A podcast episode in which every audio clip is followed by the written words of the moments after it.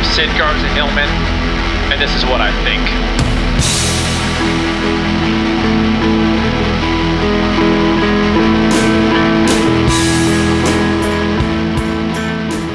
You know when you're scrolling around on YouTube and like on a phone or an iPad and you don't click on a video, but you're over it and it starts to play the video like in the small thing and it has closed captioning so you can sort of get a preview before you actually click on it. Well, I was checking on a recent video that I uploaded for the Stanford Inn and just to make sure that it was up and people were viewing it, that was public and stuff.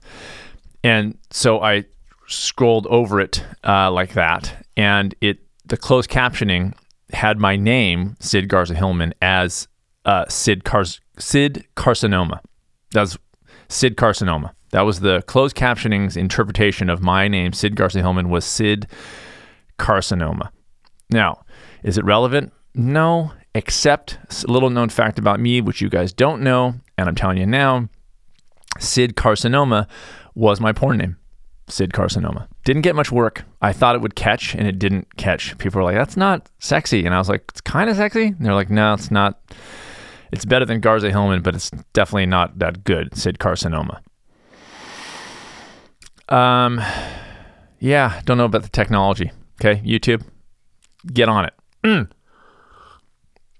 I'm enjoying a cup of Guatemalan blood. No, Guatemalan roast that I did myself. Coffee roasted the Guatemalan beans. Good one. It's nice and dark, little dirt, little dirty, little chocolate, little dark chocolate, little almond.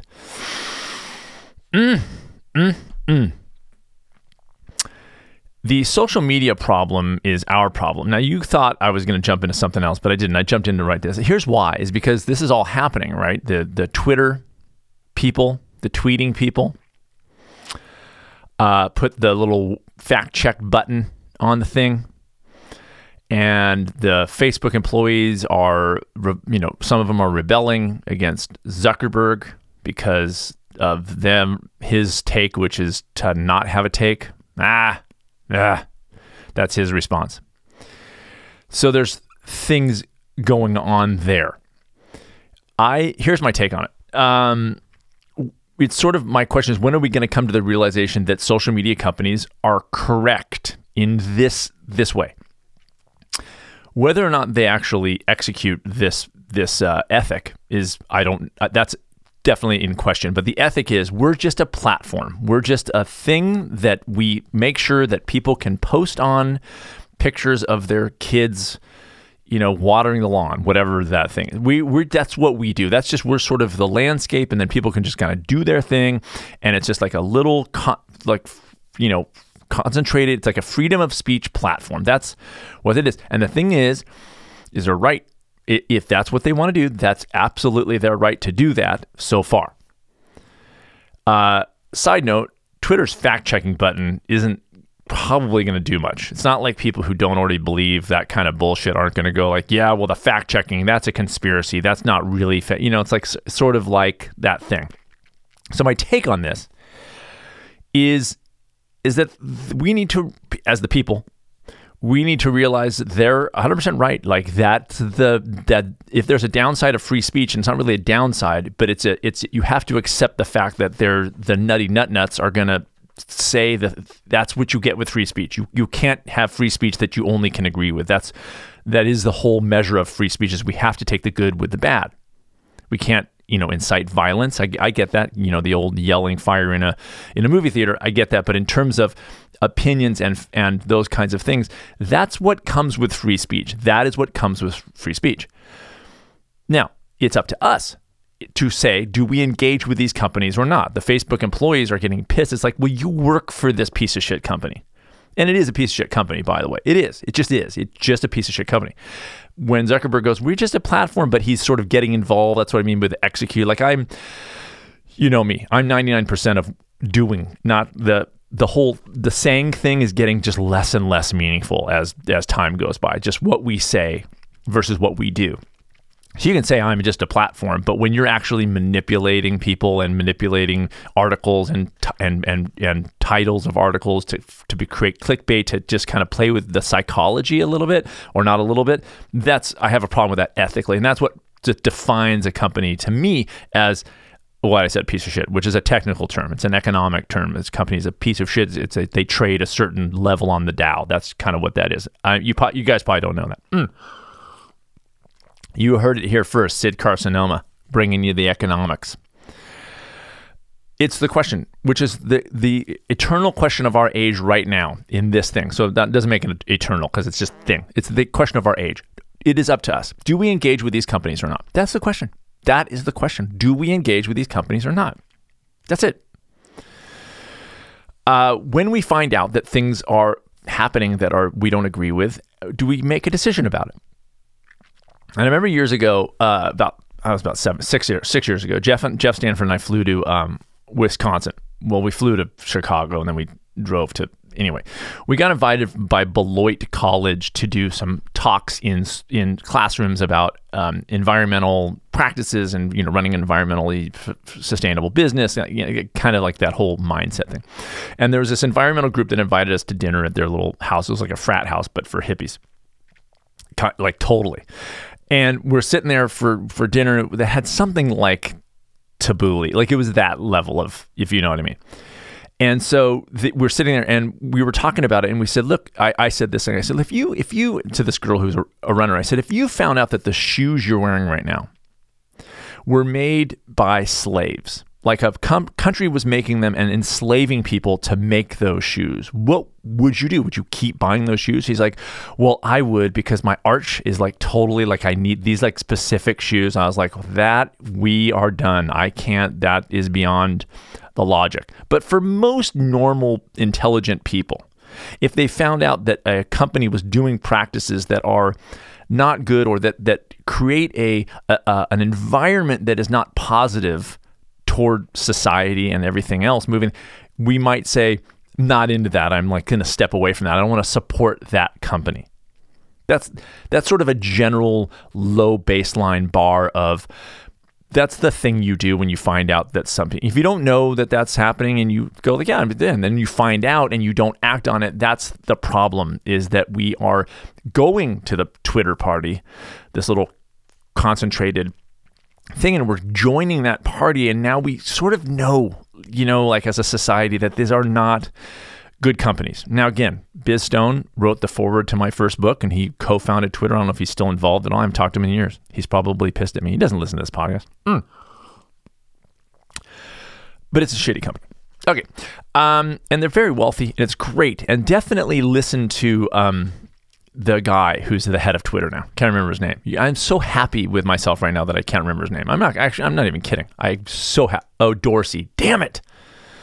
Listen to that guy, because he's a guru, because he's rich. So people go, what are you doing? You have a beard and you meditate and you don't eat except for one meal a day. You must be very wise because you started a thing that has 140 characters. We should listen to you no matter what. Whatever you have to say is fantastic because you're wise, because you started a company that you can do little blurbs of crap. Yeah, good.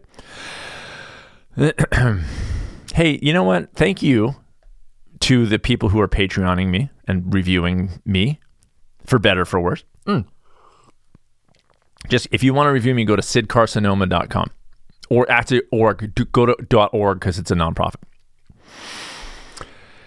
Hey, interesting that there's more to the news these days than the coronavirus. I wanted to weigh in a little bit on the coronavirus. I know that's not the hip thing to talk about, but I'm going to, before I do that even, I love that in this turmoil with the riots that are going on, and I was in Los Angeles, by the way, for the Rodney King riots, which so I totally remember because I was working at UCLA. I had graduated and then started working at audiovisual services. And I was in a classroom running a lecture. I think I was doing a slide. Yes, I'm not even kidding. A slideshow. A slide. I also used to thread a 16 millimeter film projectors, and I could still do it today. I guarantee it. But I'm sitting there in an auditorium, and in the middle of a lecture, and I'm running the slideshow, and the lights come on, and this person walks in and goes, "We're shutting this classroom down. Everybody needs to leave the campus right away." And I was like, "Holy crap!" Like, it was weird. They shut the entire campus down. I got on my motorcycle and just drove out of Los Angeles to the coast. I was just like, "I'm out of here. I'll see you later." In any case, so I'm watching these kinds of things around, and I am at least thankful that in amidst this turmoil, we have a leader who is courageous and calming and comes forward. Doesn't matter what party, just courage and dignity and honor, and comes forward and says, we're going to fix this, and we're going to heal the country, and we're all in this together because we're all Americans. We're trying to make the best society we can. And comes forward and sets the healing in motion. Or what happened, which was they turned the lights out on the White House. They turned the, what is this? Every fifth house in my neighborhood in Houston during Halloween that just, shh, hey, shh, they're at the door. Shut the lights out. Shh, be quiet until the kids leave. What the hell? I thought that was the greatest metaphor. Turn the lights out. They won't know we're here. Now, I'm sure there was a reason for turning the lights out. I just don't know what it was. I just think it's funny. What happened? Oh, he just turned the lights out. Will you? Just turn the lights out. The title of this episode is called The Small Price to Pay. And here's what I'm talking about the coronavirus. I know it's not hip today, but it's what it is. The coronavirus.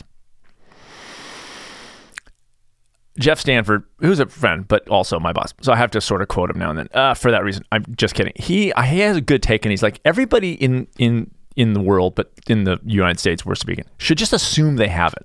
And that's just, it's like, let's just simplify this thing. Just assume you have it, and how would you behave if you had it? Well, if I had it, I would go like, well, I don't want to infect anybody. That'd be horrible because that's a shitty thing to do. So I'm not going to infect anybody. So I'm going to take precautions to make sure I don't infect anybody. I'm going to keep my distance. I'm going to have a mask if I'm close to, closer than 6 feet or whatever it is, and just kind of make sure I'm washing my hands and like I don't want to infect anybody. So that's just what I'll do. And let's stop the conversation about that because it's so easy. I'm going to assume I have it. The problem arises, and it's such an American, I know it's probably worldwide, it's possibly, but it's such an American thing that we're so on the ready to just be like, you're infringing on my rights as a human being, and I'm American, and you can't tell me what to do because I'm four. People in this country are attaching these little directives, like putting a mask on, to their self-esteem, for crying out loud. I mean, forget about the conspiracy theorists who just deny, like this practitioner in my area who just doesn't think it's real. And he's like a hands-on guy. He does like body work, no mask, denies it. And I'm like, go to that guy. Go drink that Kool-Aid. Kool-Aid, a distant second to the Guatemalan coffee I'm drinking right now. If you are so insecure and ungrounded and uncentered, you find the most mundane, ridiculous thing like, hey, put a mask on if you're near anybody, that's the thing that you're going to make a stand on. You're going to know this is where I'm drawing the line at somebody telling me to put it because it's my body and you can't tell me what to do. If that is what it is, all I say is this, get a hobby. Good Lord. This is not the fight for your identity. Just even if it's overcautious, even if it didn't need to be that crazy, it's a mask. It's a $5, whatever it is. And I'm not talking small price to pay in terms of money, obviously. I'm talking small price to pay to engage in a society that is just, you want baseline to be fair and sort of, consideration and have everybody have their rights to freedom. I get all that. That means that we're going to have to make actions in our lives that are considerate to other people so that our freedoms are preserved, but then also other freedoms are preserved. It's like freedom of speech. You can't say I get the freedom of speech, but you don't. You can't do that. You have to eat shit once in a while because you have to listen to crazy, and you can speak about that, and that's your right too. I called it a bunch of episodes back. We also have a freedom to listen. We have freedom of speech and also freedom of listening. We don't have to listen to the crazy, but we have to allow it to occur. And we have to do things that enable society as a whole to thrive. That means that we have to sometimes do things that we may not want to do. It's kind of a hassle, but it's the small price to pay for a society of fairness. And it's a small price to pay to say like, okay, well then if I'm doing this, then hopefully somebody else who may actually be infected by the way, but at least they're wearing a mask too. And we're all trying to minimize the damage. This is not the fight. The putting a mask on and washing your hands once in a while. This is not the thing. This is not a thing. It's just not a thing. A man on the ground, on the other hand, not moving, with a knee on his neck for almost 9 minutes, who is killed. That's a thing. We wrestled with the fear, battled through the restless year, but the dream that was, it always was, because of what it could be. Put out the fire and away we go. Put out the fire and away we go. Put out the fire and away we go. Put out the fire and away we go. The whistle stopped and the hair on the back of the neck. I recede to pin up all that competes to carry me down. Put out the fire and away we go. Put out the fire and away we go. Put out the fire and away we go. Put out the fire and away we go. We lost our hair. Lizard took us down. We landed in an open-air space, and it took us to our next of kin. And it took us to our next of kin. Put out the fire and away we go. Put out the fire and away we go. Put out the fire and away we go. Put out the fire and away we go.